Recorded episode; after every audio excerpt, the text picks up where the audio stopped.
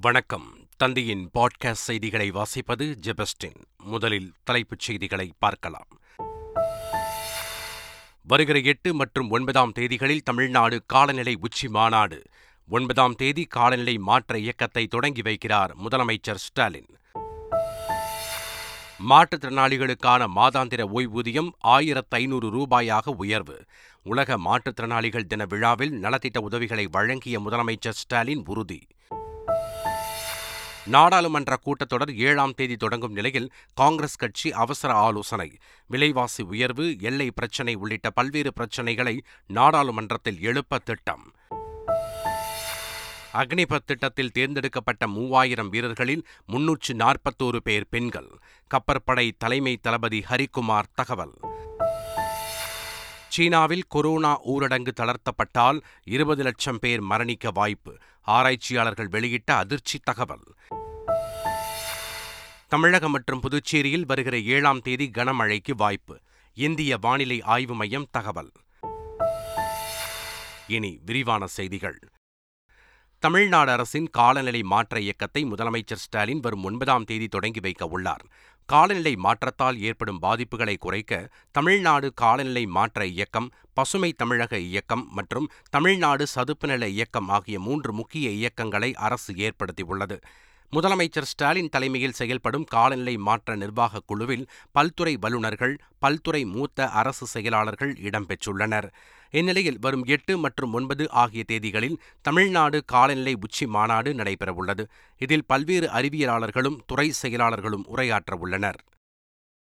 தமிழகத்தில் வருவாய்த்துறை மூலம் ஓய்வூதியம் பெறும் மாற்றுத்திறனாளிகளுக்கான ஓய்வூதியம் மாதம் ஆயிரம் ரூபாயில் இருந்து ஆயிரத்து ஐநூறு ரூபாயாக உயர்த்தப்படும் என முதலமைச்சர் ஸ்டாலின் அறிவித்துள்ளார். சென்னையில் நடைபெற்ற மாற்றுத்திறனாளிகள் தின விழாவில் பேசிய முதலமைச்சர் ஸ்டாலின் ஓய்வூதியம் உயர்த்தப்படுவதால் நான்கு லட்சத்து முப்பத்து ஒன்பதாயிரம் மாற்றுத்திறனாளிகள் பயன்பெறுவார்கள் என்றார். வருவாய்த்துறை மூலம் ஓய்வூதியம் பெற்று வரும் கண் பார்வையற்ற மாற்றுத்திறனாளி உள்ளிட்ட நான்கு லட்சத்தி முப்பத்தி ஒன்பதாயிரத்தி முன்னூற்றி பதினைந்து நபர்களுக்கு அவர்கள் தற்போது பெற்று வரும் ஓய்வூதியம் ஆயிரம் ரூபாயிலிருந்து ஆயிரத்தி ஐநூறு ரூபாயாக வரும் ஜனவரி ஒன்றாம் நாள் முதல் உயர்த்தி வழங்கப்படும். இதன் மூலம் அரசுக்கு ஆண்டுக்கு இருநூற்றி அறுபத்தி மூணு கோடி ஐம்பத்தெட்டு லட்சம் ரூபாய் கூடுதல் செலவாகும் என்பதையும் நான் தெரிவித்துக் கொள்கிறேன்.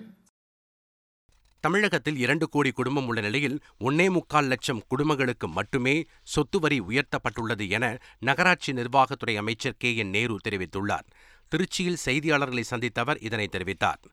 ஏழு லட்சம் மக்கள் மக்களுக்கு மட்டும்தான் அந்த குடும்பங்களுக்கு மட்டும்தான் நூறு சதவீதம் உயர்த்தப்பட்டிருக்கிறது. இது தமிழ்நாட்டில் நகர்ப்புறத்தில் நூறு சதவீதம் உயர்த்தப்பட்ட போது வருகிற வரி வருவாய் என்பது ரெண்டாயிரம் ரூபாய் என்று சொன்னால் இதே மகாராஷ்டிராவில் பன்னிரெண்டாயிரம் ரூபாய் அதே அளவு உள்ள இடத்திற்கு மற்ற அனைத்து இந்தியாவில் இருக்கிற அத்தனை மாநிலங்களிலும் நம்மை விட அதிகமான வரியை வசூல் செய்து கொண்டிருக்கிறார்கள். மாநில மொழிகளுக்கு காங்கிரஸை விட பாஜக பெரிதாக எதையும் செய்துவிடவில்லை என கே எஸ் அழகிரி கூறியுள்ளார். சென்னை கொடுங்கையூரில் செய்தியாளர்களை சந்தித்த அவர் காசி தமிழ் சங்கமத்தை பாஜக அரசியலுக்காக கையில் எடுத்துள்ளது என குற்றம் சாட்டினார். மேலும் மாநில மொழிகளுக்கு காங்கிரஸை விட பாஜக பெரிதாக எதையும் செய்துவிடவில்லை எனவும் கூறினார். முதலமைச்சர் ஸ்டாலின் தன்னை எம்ஜிஆர் ரசிகர் என ஒப்புக்கொண்டதற்கு முன்னாள் முதலமைச்சர் ஓ பன்னீர்செல்வம் நன்றி தெரிவித்துள்ளார். கிரீன்வே சாலையில் உள்ள தனது வீட்டில் நிர்வாகிகளுடன் ஆலோசனை நடத்திய பின்னர் இவ்வாறு தெரிவித்தார். மாண்புமிகு இதய தெய்வம் புரட்சித் தலைவர் எம்ஜிஆர் அவர்களை மாண்புமிகு முதலமைச்சர் அவர்கள் நான் புரட்சித் தலைவர் எம்ஜிஆருடைய தீவிர ரசிகர் என்ற சொன்னதற்கு உண்மையை ஒத்துக்கொண்டதற்கு அவருக்கு நாங்கள் நன்றி சொல்ல கடமை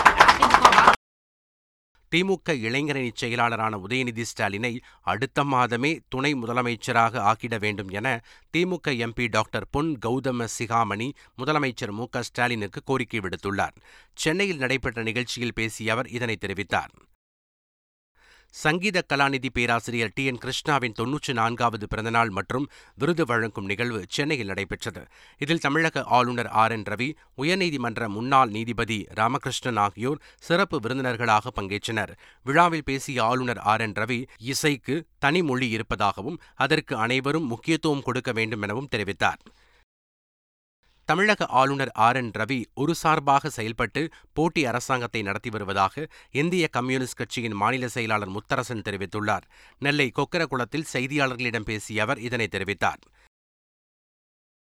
கோயில் கட்டுவது என்பதே ஒரு பிசினஸ் என்று விமர்சித்துள்ள திருமாவளவன் சிறிய கோயில் கட்டினால் பத்து ஆண்டுகளில் பெரிய ஆளாகி விடலாம் என்றார். சென்னை வியாசர்பாடியில் நடந்த புத்தக வெளியீட்டு விழாவில் பேசிய அவர் இவ்வாறு தெரிவித்தார்.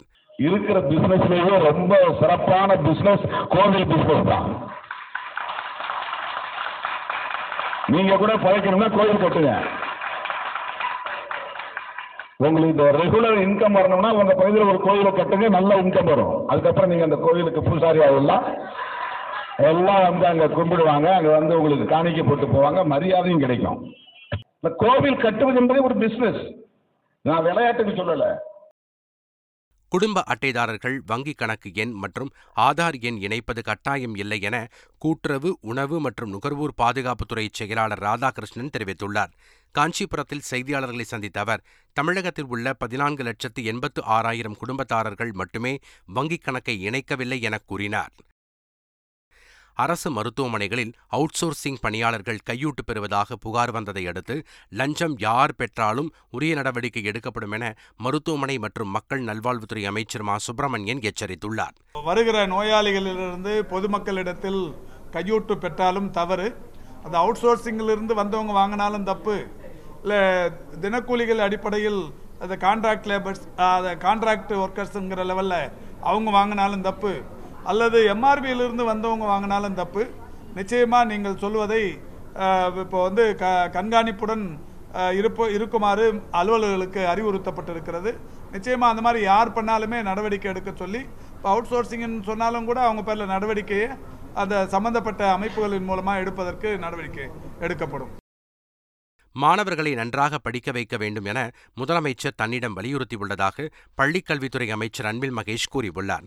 சென்னையில் நடைபெற்ற மாற்றுத்திறனாளிகள் விழாவில் அவர் இதனை தெரிவித்தார். நம்முடைய மாண்பு முதலமைச்சர். அடிக்கடி சொல்றது பிள்ளைங்க பள்ளிக்கூடத்தில் வாங்குற மதிப்பெண் மட்டுமே அவங்கள மதிப்பீடு செய்யாது. அவங்களுடைய தனித்திறமையை வளர்ப்பதன் மூலமாகத்தான் சமுதாயத்தில் அவர்களுக்கென்று ஒரு அங்கீகாரம் கிடைக்கும் என்று சொல்லியிருக்கிறார். ஆக அந்த வகையிலே நம்முடைய பிள்ளைகள் நீங்கள் நன்றாக படியுங்கள்.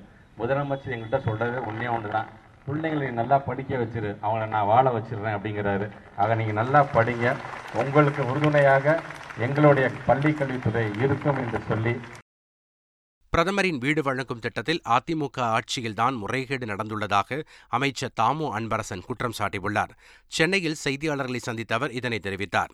அது கிராமப்புறத்துல வந்து ஊரக வளர்ச்சித்துறையில பண்றாங்க. அது நம்ம ஆட்சியில வந்ததுக்கு அப்புறம் இல்ல. இது ஏடிஎம் அதிமுக ஆட்சியில தவறுகள் நடந்திருக்குது. அதான் இன்னைக்கு உயர்நீதிமன்றம் கூட இன்னைக்கு தீர்ப்பு கொடுத்திருக்காங்க பாஜகவில் இருந்து தற்காலிகமாக நீக்கப்பட்ட காயத்ரி ரகுராம் தனது பிரச்சனையை பொதுவெளியில் பேசாமல் கட்சியில் யாரிடம் பேச வேண்டுமோ அவர்களிடம் பேசியிருக்க வேண்டும் என பாஜக எம்எல்ஏ வானதி ஸ்ரீனிவாசன் தெரிவித்துள்ளார். கோவையில் செய்தியாளர்களை சந்தித்தவர் இதனை தெரிவித்தார். பொது வெளியில இந்த மாதிரி விஷயத்த பேசுறது அப்படிங்கறத காயத்ரி ரகுராம் அவர்கள் கட்சிக்குள்ள இதை யாருக்கிட்ட மேல பேசணும் அப்படின்னு அவங்க சரியா அது அதுக்காக முயற்சி பண்ணா சரியா இருக்குங்கிறது என் கருத்து. தமிழகத்தில் விற்பனையாகும் தண்ணீர் பாட்டிலில் ஹிந்தி வார்த்தையான பானி என்று எழுதப்பட்டுள்ளதை விடுதலை சிறுத்தைகள் கட்சித் தலைவர் திருமாவளவன் கண்டித்துள்ளார். தமிழகத்தில் விற்கப்படும் பாட்டிலில் தமிழில் குடிநீர் என்று எழுதாமல் ஹிந்தி வார்த்தையை பயன்படுத்தியிருப்பதை சூது நிறை அரசியல் என்று தெரிவித்து திருமாவளவன் கடுமையாக கண்டித்துள்ளார். தமிழகத்தில் ஆன்லைன் சூதாட்ட தடை மசோதாவிற்கு ஆளுநர் கையெழுத்திடாதது பல்வேறு சந்தேகத்தை ஏற்படுத்துவதாக பாமக தலைவர் அன்புமணி ராமதாஸ் தெரிவித்துள்ளார். சேலம் மாவட்டம் ஆத்தூரில் செய்தியாளர்களை சந்தித்த அவர் இதனை தெரிவித்தார். ஒரு உயிரிழப்பை வந்து ஒரு பெருசாக பார்க்காத ஆளுநர் எனக்கு ஒன்றும் புரியல. கடந்த பதினைந்து மாதத்தில் கிட்டத்தட்ட பதின் முப்பத்தி மூன்று பேர் இந்த கேம்பிளிங்கால் தற்கொலை செய்திருக்கின்றார்கள். ஆன்லைன் கேம்பிளிங்கால் இதற்காக கடுமையான போராட்டங்களுக்கு பிறகு தமிழக அரசு சட்டம் கொண்டு வந்திருக்கிறது. அவசர சட்டம் அது காலாவதி ஆகிவிட்டது. இப்பொழுது சட்டம் மசோதா சட்டமன்றத்தில் நிறைவேற்றப்பட்டிருக்கிறது. அது கையெழுத்து போட்டால்தான் அது சட்டமாகப்படும். இன்னும் என்ன பிரச்சனை என்ன தாமதம்?